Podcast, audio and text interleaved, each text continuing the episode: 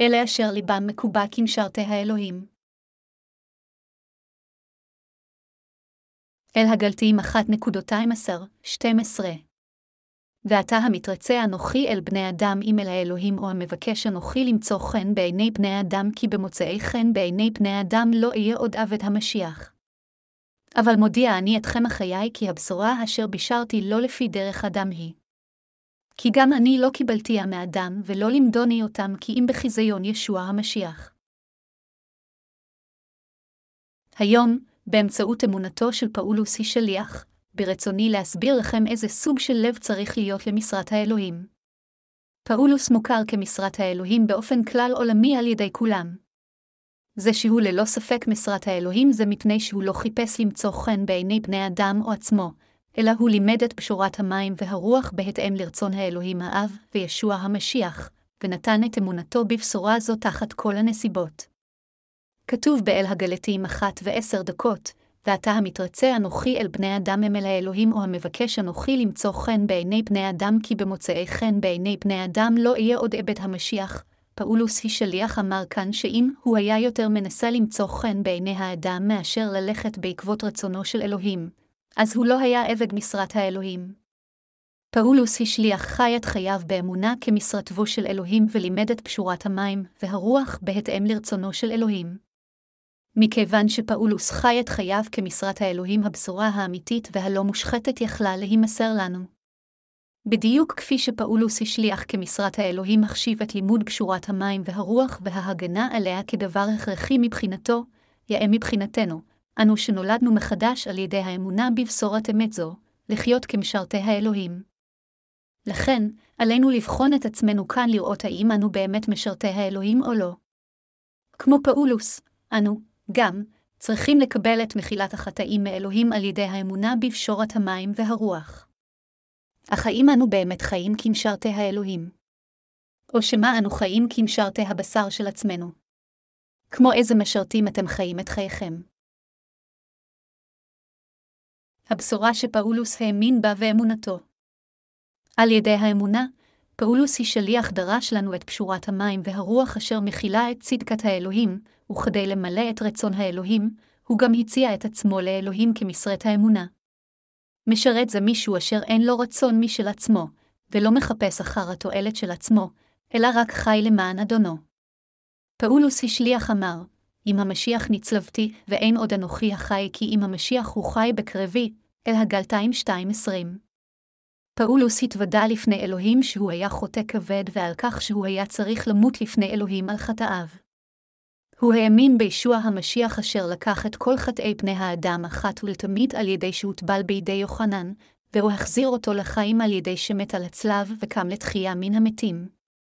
פאולוס השליח היה כזה אשר למעשה היה צריך למות על חטאיו, אך הוא קיבל לליבו והאמין בעבודה של ישוע אשר הושיע את כל גזע האדם מהחטא, הוא קבר את האני הישן שלו והקריב את שאר חייו כמשרת האלוהים ושירת אותו בנאמנות כדי שרצון האלוהים יקוים. אם המשיח נצלבתי. פאולוס השליח אמר, עם המשיח נצלבתי, ואין עוד אנוכי החי כי אם המשיח הוא חי בקרבי, אל הגלטיים 2.20. פאולוס באמת הכיר באמת במה שאלוהים עשה למענו. מכיוון שתורת האלוהים אומרת, שכר החטא הוא המוות, פאולוס האמין בעצמו שהוא כבר מת עם המשיח עבור חטאיו, והוא גם האמין שהוא יתרומם עם המשיח. פאולוס הכיר את כל תורת האלוהים. מכיוון שפאולוס האמין בדבר האלוהים אשר אומר שין, התורה מביאה זעם, אל הרומים ארבע וחמש עשרה דקות, הוא הבין, אני חוטא בלתי נמנע לפני אלוהים כיוון שנולדתי מלא בחטא. אני משתקף כחוטא לפני התורה. זו הסיבה מדוע אני איש חוטא, הוא הודה, מכיוון שאני איש חוטא לפני תורת האלוהים, זה הוגן שאמות על חטאי בהתאם לתורת האלוהים. פאולוס גם האמין באמת שבאמצעות טבילתו, ישוע קיבל את האני הישן שלו שהיה עליו למות כך, והוא מת על הצלב יחד עמו. במילים אחרות, פאולוס האמין בעבודת המים והדם של ישוע המשיח. וכפי שהוא האמין שהיה עליו למות עם המשיח, הוא האמין גם שהוא יתרומם עם המשיח. אמונה שכזו הייתה יכולה להיות מושגת כאשר פאולוס איחד את עצמו עם ישוע על ידי אמונה בטבילתו. אמונה זו של פאולוס השליח הייתה כזו שנוהגת על פי האמת האמיתית. גם כולנו מבקשים לחיות כמשרתי האלוהים, למרות שיש הרבה אספקטים לגופינו אשר נראה יותר מדי כבעלי חסרונות לחיות כמשרתי האלוהים, זו לא צריכה להיות בעיה במסגרת האמונה בבשורת המים והרוח. מה שחשוב הוא האם ליבנו באמת רוצה לחיות כמשרת האלוהים או לא. זהו עניין קריטי לכולנו. רצון ואמונה שכאלה לא סתם הובאו לכם על ידי מישהו אחר, אלא הם מגיעים רק כאשר אתם בעצמכם מחליטים לפני אלוהים ובוטחים באמת. אנו כולנו צריכים לבחון את עצמנו בזהירות ולוודא האם אנו באמת משרתי האלוהים בבשורת המים והרוח. האם אתם חיים כמשרתי האלוהים? או שמא אתם עבדי הבשר שלכם? האם אתם בעצמכם אדונים ומלכים ולכן אינכם מסוגלים לשרת את ישוע המשיח כמלככם? האם אתם עדיין מסרבים להציע את עצמכם לאלוהים כמשרתיו? אנו חייבים לוותר בליבנו על מלכותנו ועל כס המלכות שלנו. אנו חייבים להכתיר את אלוהים ולשרתבו כמלכנו. אז, אנו בעצמנו חייבים לכרוע ברך לפני כוס הכבוד של המלך, לקבע את ליבנו לשרת את ישוע אף על פי שאנו בעלי חסרונות, ולחיות על ידי אמונתנו בישוע וללכת בעקבות צדקת האלוהים. אם נוכל להפוך למשרתיו האהובים של אלוהים או לא נוכל לסרטו תלוי בכיצד נקבע את ליבנו ואת אמונתנו לפני אלוהים. קודם כל עלינו לקבע את מוחנו לחיות כמשרתי האלוהים. כולנו חייבים לבחור האם אנו נחיה כמשרתי האלוהים או כמשרתי אדם. עלינו להבין כאן שאם לא נחיה כמשרתי האלוהים, אז קרוב לוודאי שנחיה כאויביו. לקח לי עשר שנים ארוכות מאז שהאמנתי בישוע בפעם הראשונה לפני שהבנתי את בשורת האמת של המים והרוח אשר נחשפת במתי 3.213-17, וקבלת מחילת חטא.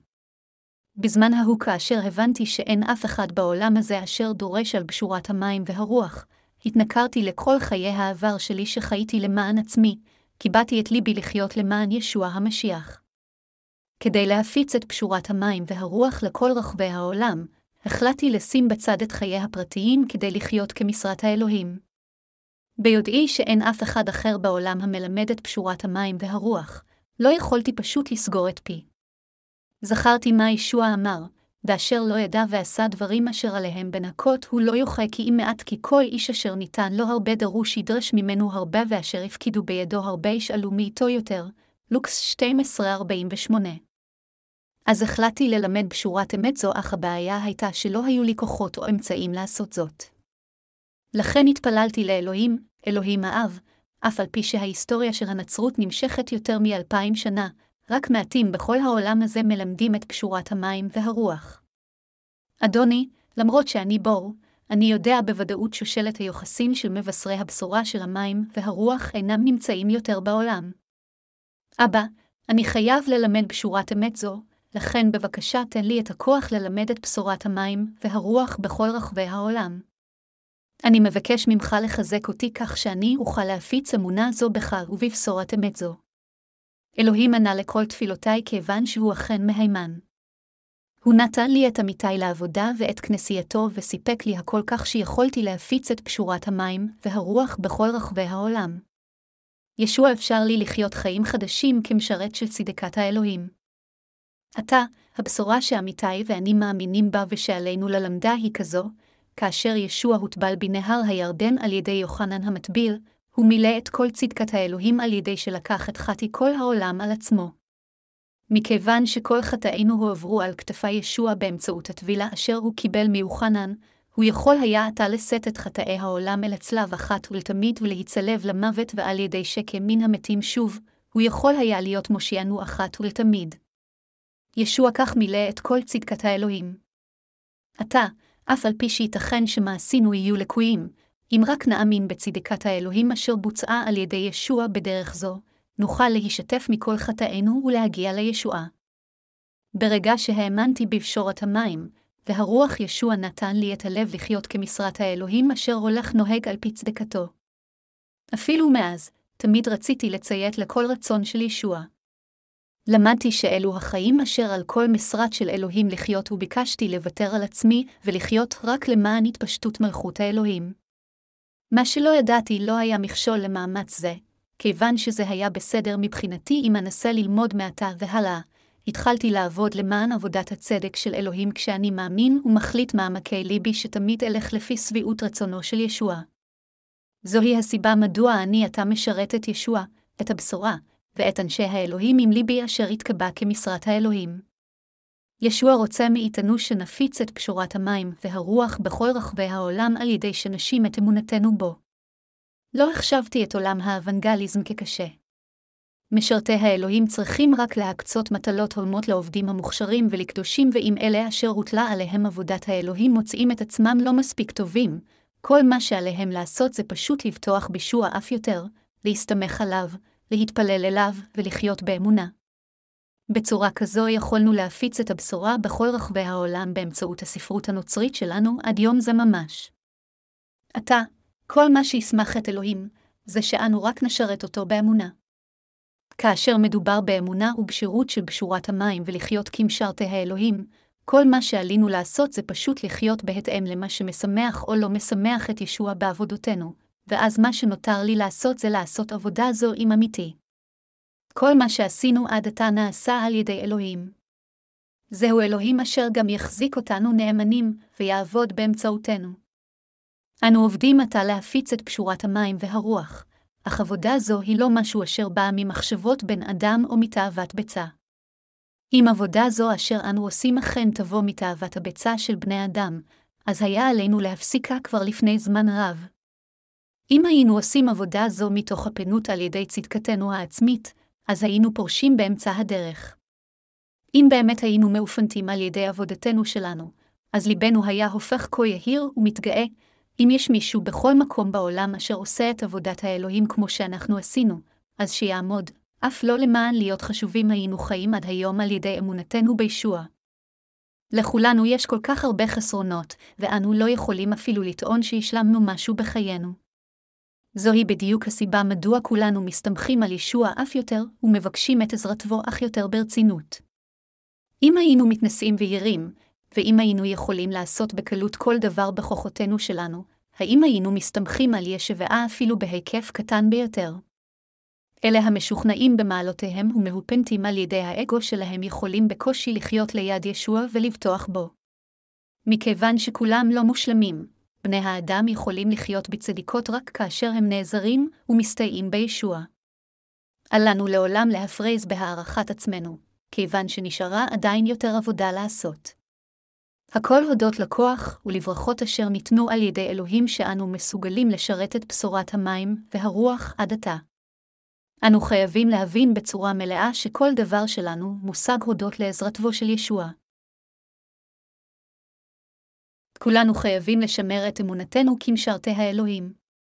יאה לאלה אשר קיבלנו את מחילת החטאים לקבע את ליבם כמשרתי האלוהים. ההבדל באמונה נקבעת לפי האם או לא ליבנו מקובע כמשרת האלוהים. הרבה יותר חשוב מאשר לדעת קטעי תנ"ך ולהיות בעלי יכולות לדרוש על דבר האלוהים זה האם קיבענו את ליבנו לשרת כמשרתי האלוהים או לא. אנו חייבים לקבע את הזיקה של ליבנו לחיות כמשרתים לפני ישביה, ואנו חייבים גם לחיות בהתאם לכך. לפני אלוהים, אנו חייבים ללמוד לקבע את ליבנו כמשרתיו על ידי האמונה. כאשר אנשים מתחתנים, עורך החתונה יסאל, האם אתה לוקח אישה זו כאשתך החוקית, להיות בעלה ולהחזיקה מיום זה ואילך, לטוב, לרע, בחולי ובבריאות, לאהוב ולהוקיר עד מותך, אז החתן יגיד, כן, באותו אופן, כמשרתי האלוהים ההולכים בעקבות רצונו, הולם אותם לחיות למען רצונו של אלוהים בלבד, בין אם בזמנים של הצלחה או צרות. עלינו ללמוד מפאולוס השליח כיצד לקבע את ליבנו כמשרתי האלוהים. אל לנו רק לנסות ללמוד כיצד המשרתים שקדמו לנו פירשו את התנ"ך, לתת דרשות, ולבצע את עבודתם. לאמיתו של דבר, אספקטים שכאלה הם כה לא חשובים כאשר זה נוגע לעניין של לחיות באופן הולם כמשרתי האלוהים. לאלה מאיתנו אשר מאמינים בבשורת המים והרוח, אלוהים הפך את ליבנו ככלי לעשות את עבודתו. לכן, כל מה שעלינו לעשות הוא לשרת את ישבעה בהתאם למה שאלוהים הפך אותנו כחלב. כאשר אני מסתכל עליי עמיתי לעבודה ועל אחינו ואחיותינו, אני קודם מחפש לראות האם ליבם מקובע כמשרת האלוהים או לא. אם ברצוננו לחיות לפני אלוהים כמשרתיו, אז היתרונות והחסרונות של בשרנו לגמרי לא רלוונטיים. לפני אלוהים, צדקתנו שלנו הוא שום דבר. צדק אנושי מקבל נוקאוט במכה אחת לפני אלוהים. אלוהים מאשר או לא מאשר את אמונתנו על בסיס עד כמה אנו מאמינים בצדקתו. לפיכך, אלה הדברים אשר אנו חייבים לחפש כאשר אנו בוחנים את עצמנו אם אנו משרתים טובים, האם באמת לכולנו יש אמונה בפשורת המים והרוח? האם איחדנו את ליבנו עם ישוע המשיח? האם אנו משרתי האלוהים או משרתי בני האדם? למרות שאנו לקויים, האם אנו חיים על ידי אמונתנו בדבר האלוהים וקיבלנו את ליבנו כמשרתיו? לאחרונה, הכנסייה המערבית של דגו הוכתה על ידי אירוע טרגי. משרתת אלוהים מתה בתונה כאשר היא שרתה את ישוע. זו הייתה טרגדיה הכי קורעת לב אשר נתקלתי בה בכל שנותיי בשירות הקודש לפני אלוהים. תאונה שכזו אסור שתקרא לנו יותר. כאשר עלינו לשרת את ישבעה עד ליום שהוא יחזור לעולם זה, עלינו לאבד את הגוף אשר אלוהים נתן לנו כדי לשרת את הבשורה. אם מאורע טרגי שכזה מתרחש כאשר אנו יותר מדי רשלנים לפני אלוהים או אדם, כאשר עלינו להיות יותר זהירים, אז כל האשמה הזו היא שלנו. כשאנו מדברים על אירוע זה, עלינו פשוט לומר שאלוהים לקחת את המשרתת שלו. כאשר אלוהים בוודאי קיבל את נשמתה משרתת זו, אלוהים לא לקח אותה בשמחה. זה מפני שנכשלנו לקבע את ליבנו לחלוטין כמשרתי האלוהים והיינו רשלנים בעבודת האלוהים. חבריי המאמינים, איזה סוג של אנשים הם משרתי האלוהים? אם אנו אכן משרתי האלוהים, אז זה רק הולם אותנו ללכת בעקבות רצונו. אם חלק מאיתנו היו רוצים ללכת אחר ישוע רק מכיוון שהם מוצאים את עצמם בקשיים מסוימים, אז הם לא יכולים להיות זקופים לפני אלוהים. האם אנשים שכאלה הם משרתי האלוהים? לא, כמובן שלא. אם אנו באמת משרתי האלוהים, אז בעוד שייתכן שאנו לקויים ולא מושלמים בכל מאמצינו, אנו עדיין ננסה להמשיך ללכת אחר רצונו של ישוע עד הסוף. מי אשר מקבע את ליבו כמשרת האלוהים תמיד הולך אחר רצון ישוע. למרות שכל אחד יכול להיוושע מהחטא על ידי האמונה בבשורת המים והרוח, לא לכל אחד יכולה להיות נטייה של הלב להיות משרת האלוהים. זוהי הסיבה מדוע משרתי האלוהים נקראים כאור הבהיר המוביל אנשים רבים אל ישוע המשיח. אם כאשר הקדושים או משרתי האל התלמידים המתנהלים מול משרתי האל המנהיגים יחשבו, ובכן, הם ואני זה אותו דבר, עליהם להבין שאין להם באמת אין היכולה להבחין במשרתי האל המנהיגים. העובדה שמשרתי האל המנהיגים נשארו בכנסיית האלוהים במשך זמן כה רב ושרתו את ישוע בנאמנות בזמנים של ניסיון וגם של שלווה, מעידה על עצמה שם יקרים. זוהי תהיה טעות גמורה להתעלם מאלה אשר הלכו באמונה לפנינו. הקודמים באמונה התנערו מתאוות הבשר שלהם בשירתו והלכו אחר ישוע בנאמנות אף על פי שכולם עברו כל מיני סוגים של ניסיונות וסבל. מה שעלינו לראות במשרתי האלוהים זה את נטיית ליבם להיות משרתים. זהו האלמנט היקר הרך ביותר. לאחר שפגשתי את ישוע, בזמן שהלכתי אחריו, היו זמנים בהם עברתי זמנים קשים בגלל תנאים חומריים.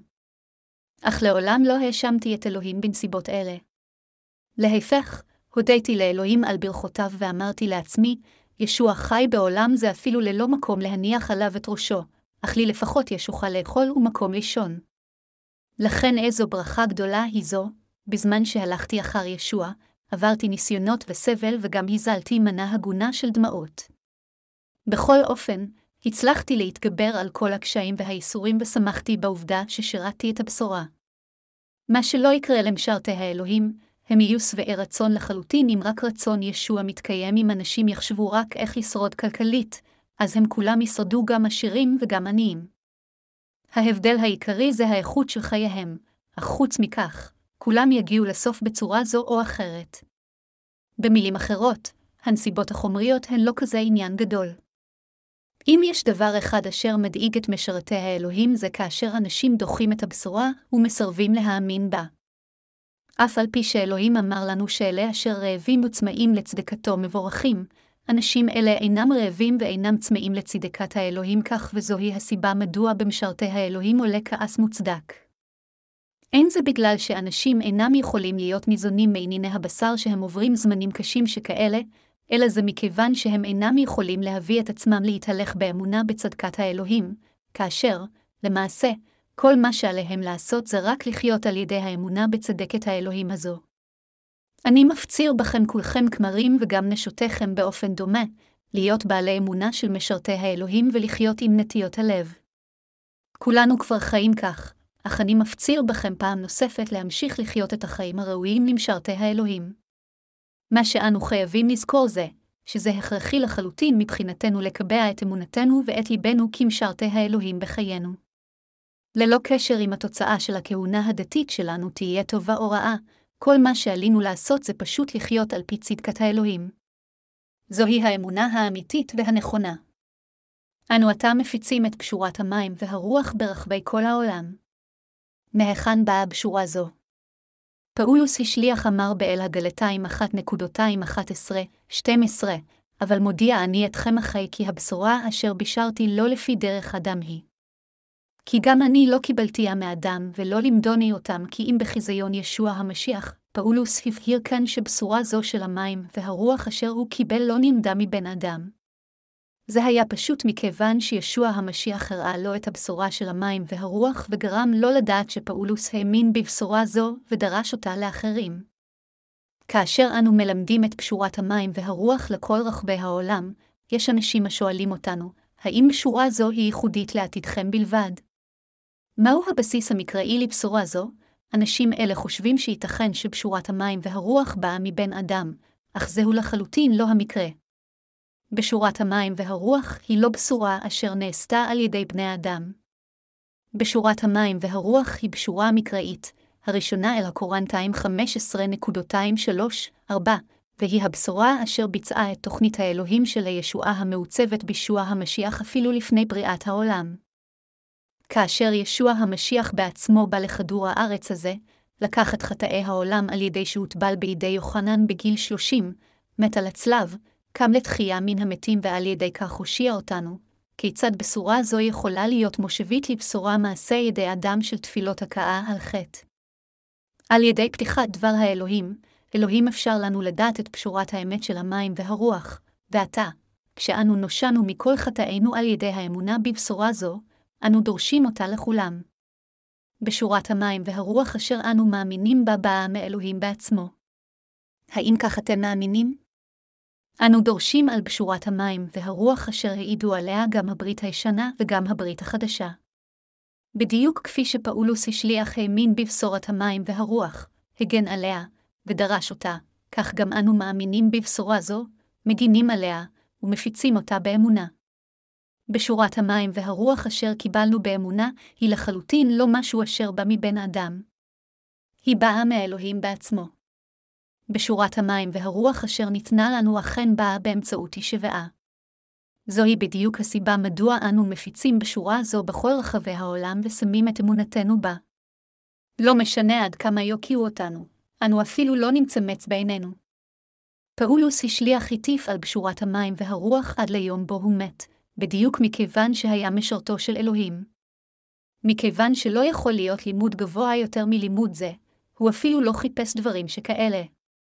כל מה שהוא עשה, בין אם הוא אכל או שתה, הוא עשה זאת למען כבוד האלוהים, הראשונה אל הקורנטים 1031. לחיות למען כבוד האלוהים זה לפרסם את בשורת המים והרוח בכל רחבי העולם. אם אנו רוצים לחיות למען התכלית של הפצת בשורת המים והרוח, אז מה אם לא זה יעיד על עצמו שאנו נחיה למען כבוד האלוהים? אין שום חיי אמונה אציליים יותר מאלה בשבילנו. האם אתם עתה משרתי האלוהים? פאולוס השליח הוא משרת האלוהים. גם אתם ואני משרתי האלוהים. אם אתם ואני אכן הפכנו למשרתי האלוהים על ידי האמונה בבשורת המים והרוח, אנו נהיה נאמנים לעבודה שהוקצתה לנו.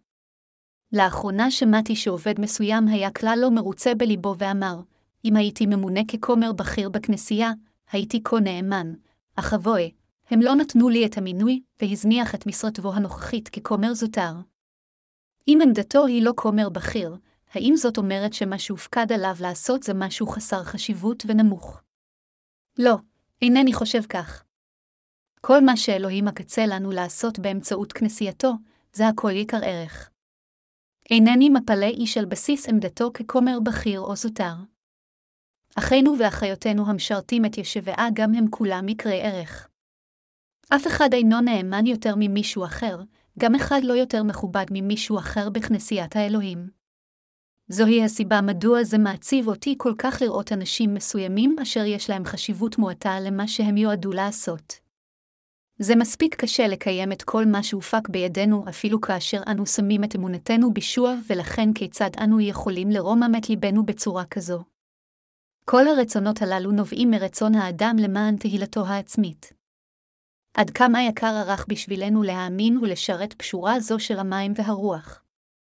כאשר אנו עושים את עבודת האלוהים, כדי להקדיש את כל ליבנו בה בכל מה שהופקד בידינו, צריך להעריך. בשבילנו ללמד את דבר האלוהים בעצמו זה עבודה יקרת ערך. למעשה, כל מה שאנו עושים כדי להפיץ את פשורת המים והרוח הכל מוערך. אם אלוהים היה מפקיד בידי עבודה אחרת במקום להטיף את דברו, אז הייתי גם בשביל עבודה זו נותן את חיי. משרת האלוהים הוא מישהו אשר מוקצית לו מטלה על ידי ישוע, הוא נאמן לעבודה זו. כל מה שעושים משרתי האלוהים, בין אם הם אוכלים או שותים, הם עושים את הכל למען כבוד האלוהים, ובהתחשב בעובדה הזו, כיצד יכול להיות יחס מועדף על בסיס מה שהם עושים? האם רק כאשר אנו ועושים משהו אצילי אנחנו משרתי האלוהים, אך כאשר אנו עושים משהו שאנשים מחשיבים כנמוך אנחנו לא? אם כן, מי יצר סטנדרט כזה המבדיל בין עבודה אצילית לעבודה נמוכה? בעדת האלוהים, כאשר אנו נאמנים למה שאלוהים הפקיד בידינו, זה בעצמו יקר ערך, וכאשר אם באופן אחר אנו נהיה נאמנים לעניינים אחרים גשמיים שלנו, אז זאת תהיה נבזות.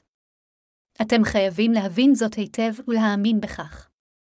אכן, תקוותי האמיתית ותפילתי שכולכם תהפכו למשרתי האלוהים על ידי שתשימו את אמונתכם בבשורת המים והרוח ותחיו את שארית חייכם בדקדקנות.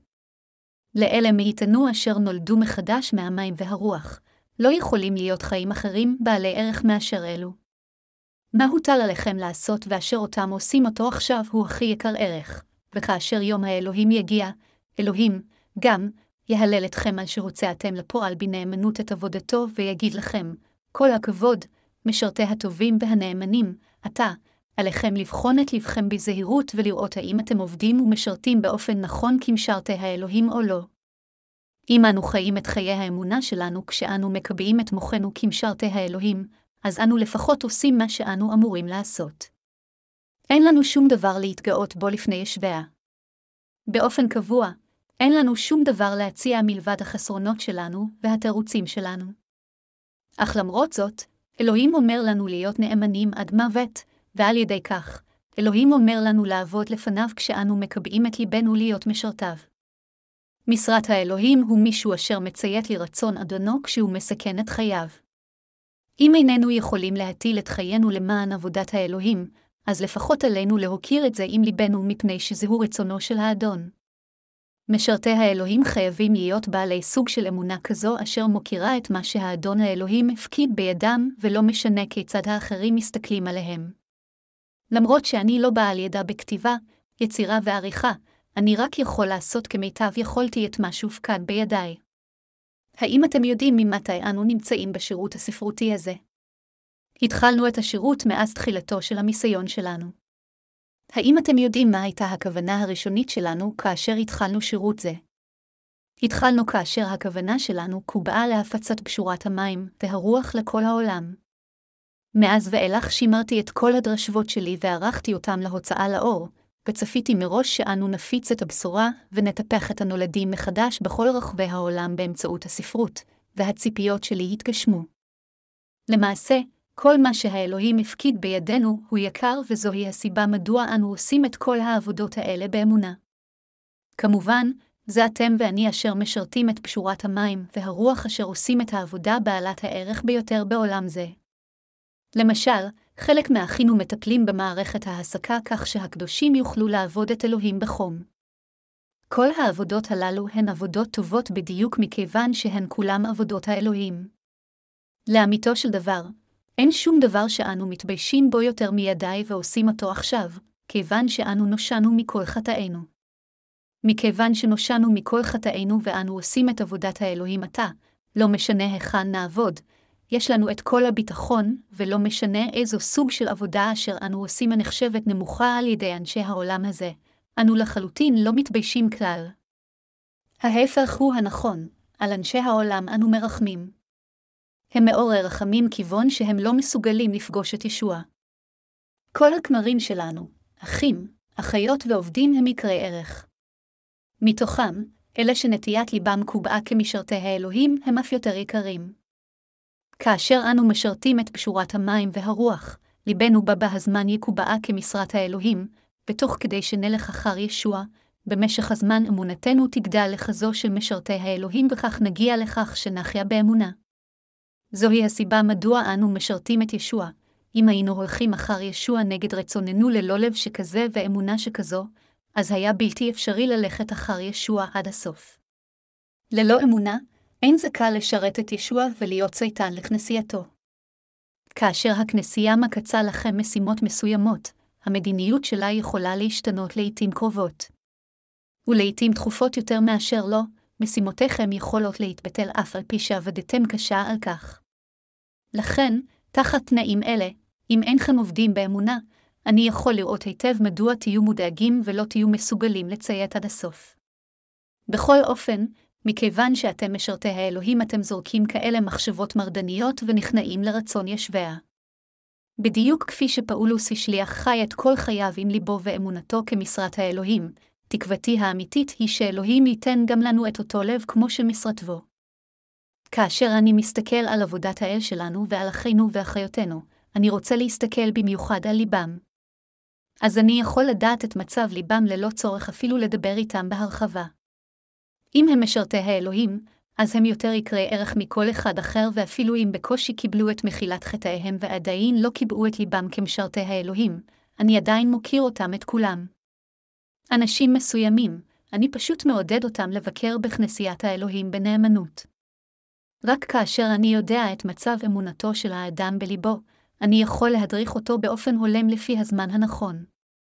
על כולנו להעריך מהיו רצונו העז של פאולוסי שליח. אם אנו מבקשים להשביע את רצונם של בני האדם, אז המשמעות היחידה של זה היא שאנו לא משרתי האלוהים. אנו חייבים לדעת מה ליבו של אלוהים רוצה. את מי באמת צריך משרת האלוהים לשמח?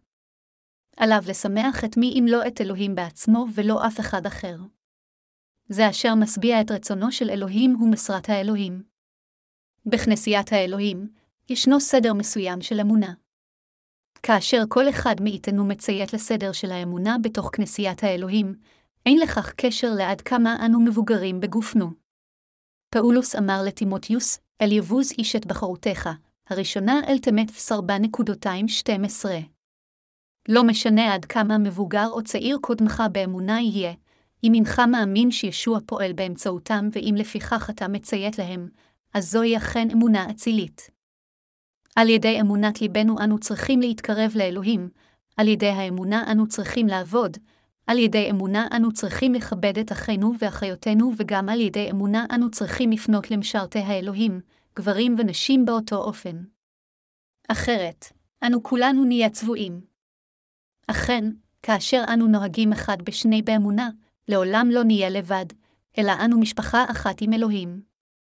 משרתי האלוהים שמחים לראות את הבשורה המופצת, והם משחררים למלכות האלוהים. אם אנו באמת מאמינים בבשורת המים והרוח ורוצים להפיץ את הבשורה הזו, אז עלינו למעשה לחיות בליבנו כמשרתי האלוהים. אם באמת קיבלנו את ליבנו כמשרתי האלוהים, אז עלינו להשקיף בנועם על מאורעות קטנים ומללים בכנסיית האלוהים. אם זה מה שמביא תועלת לעבודת האלוהים, אז עלינו לעשות את זה באמונה. אנשים בדרך כלל חושבים שמשרת אלוהים חייב לחיות חיי תואר, יושר מעבר לכל האשמה, של עוני ושל קדושה. בכנסיית האלוהים, בכל אופן, משרת הוא מה אם לא אדם המחפש את התועלת של אדונו. הנטייה של משרתי האלוהים זה לעשות את מה שחייב להיעשות כדי להגשים את רצונו של ישוע, אפילו אם זה לא בהכרח תואם את מחשבותיהם. כאשר אנו משרתים את ישוע, מאורעות מצערים קורים לפעמים, אך אלוהים עובד עם אנשים בעלי חסרונות כמונו. זוהי הסיבה מדוע אנו כה אסירי תודה. אף אחד מאיתנו אינו יכול לעשות את עבודת האלוהים ללא רובב מההתחלה. אדונינו בעצמו מודע לכך. הוא רק מסתכל לראות האם ליבנו קובע כמשרתי האלוהים או לא, ואם אנו בעלי לב כזה ובעלי אמונה כזו, ואז הוא ממלא את כל צרכינו כך שאנו נוכל להוציא לפועל את עבודת האלוהים. מכיוון שכך רצונו של אלוהים מתקיים, משרתיו שמחים בכך מאוד. כל יום, אני מקבל עדכונים ממחלקת המיסיון המעבירה לי עדות על ישועות וחדשות מעובדינו הבאים מכל רחבי העולם. כל פעם שאני שומע חדשות שכאלה, אני כה אסיר תודה יותר לפריבילגיה של שירות ישוע. אני מבין, אפילו בשעה שאנו שקועים בשינה ישוע עדיין פועל. כל כך הרבה אנשים קראו את ספרנו וקיבלו את מחילת חטאיהם, ועתה הם שולחים לנו את העדויות שלהם על ישועתם.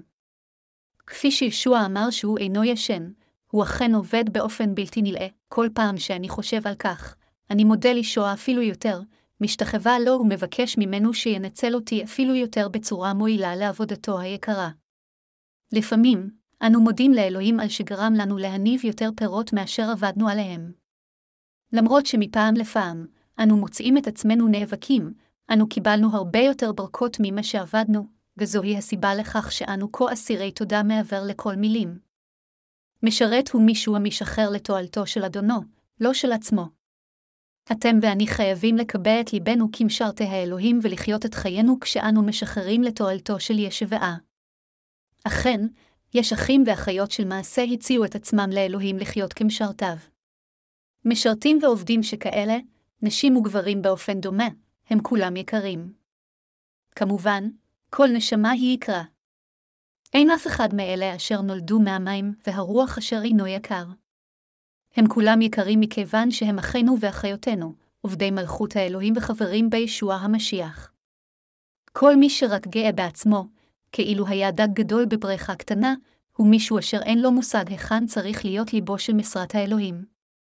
הכמרים שלנו לפעמים נאספים יחדיו ומבקשים עצה ממנהיגי הכנסייה הבכירים ושואלים, זה מה שקרה בכנסייתי, מה עלי לעשות? אנו גם מתייעצים לגבי האוונגליזם העולמי וגם חולקים את המשימות שהתקבלו בינינו. העובדה היא שכל משימה שמופקדת בידיי, לא משנה מה תהיה, זה כשלעצמו משהו שאני אסיר תודה על כך. כל הדברים האלה נעשים כדי למצוא את הדרך ההולמת והטובה ביותר לשרת את הבשורה. אין זה משנה מה יקרה לנו, כל מה שחשוב זה שאנו נפיץ בנאמנות את הבשורה. כנסיית האלוהים תמיד מסתכלת קדימה. מספקת חזון, ומגבשת מדיניות הולמת לעבודה. בכל אופן, כאשר כל העבודות האלו עומדות להתחיל, הכנסייה קודם רואה האם הם לפי רצון האל או לא. ברגע שהן יוצאות אל הפועל, אנו תמיד מסתמכים על אלוהים, ומבצעים אותן עם תפילות קבועות. אם משרתי האלוהים יותר מדי קשורים לנכסים חומריים, אז הם אינם יכולים לחיות כמשרתיו. בין אם עשיר או עני, משרת הוא עדיין משרת. אנו מנהלים. מנהלים אמורים לנהל הכל בצורה טובה ואז להשאיר את הכל מאחור. ליבו של משרת מתעניין רק בהפצת הבשורה. הווה, אם כן, נחיה את חיינו הנותרים כמשרתי האלוהים, נשים את אמונתנו בבשורת המים והרוח ואז נלך ונעמוד לפני אלוהים. יש לי את כל הביטחון בכך שבדיוק כפי שחייתם באמונה עד עתה, אתם תמשיכו לחיות באמונה בעתיד. בימים שיבואו, לעולם עלינו לאבד את הנטייה שלנו להיות משרתי אלוהים וגם לא לחפש רק אחר רווחתנו ואחר תהילתנו, אלא עלינו להקדיש את עצמנו לעבודת האלוהים ולחיות את חיינו באמונה שלמה למען צדקתו. רק אז נוכל להתהלך במשיח ולחיות את חיינו מאוחדים עמו. ישנם כל כך הרבה דברים שאינני יודע. אני מוכיח אתכם כך לא בגלל שאני בצורה כלשהי טוב יותר מכם. ההפך, אני יכול להגיד דברים אלה מכיוון שאלוהים קרא לכם כמשרתיו, והפקיד בידכם את עבודתו. אני מאמין שאתם תוציאו לפועל בנאמנות את המטלות אשר הוקצו לכם. מכיוון שלכם ולי יש את רוח הקודש בליבנו, אני מאמין כך. אני שמח לחיות כמשרת האלוהים. אני כה שמח שכל מה שאני עושה, בין אם אני אוכל או שותה, אני חי רק למען האדון שלי. עתה, לאחר שפולחן עבודת האל הזאת תסתיים, כולנו ניסב לסעודה יחדיו. כל אחד יאכל וישמח באחווה. אלוהים אמר לנו שכל מה שנעשה, בין אם נאכל או נשתה, עלינו לעשות הכל למען כבודו, הראשונה אל הקורנטיים 1031. זוהי הסיבה שאני שמח. האם גם אתם שמחים? למרות שאנחנו באמת לקויים, אנו עדיין שמחים כיוון שאנו מסוגלים לחיות למען ישביה כאשר ליבנו תמיד עליז ומקובע כמשרת האלוהים. עתה אם כן, הווה כולנו נחיה בשמחה על ידי אמונתנו בישוע. אני מאמין שלמען תכלית זו ממש, המאפשרת לנו לחיות כך, אלוהים נתן לנו את האמונה אשר הושיעה אותנו מהחטא, ואת הכוח והברכות לעשות את עבודתו. אני נותן את כל תודותיי לאלוהים. הללויה.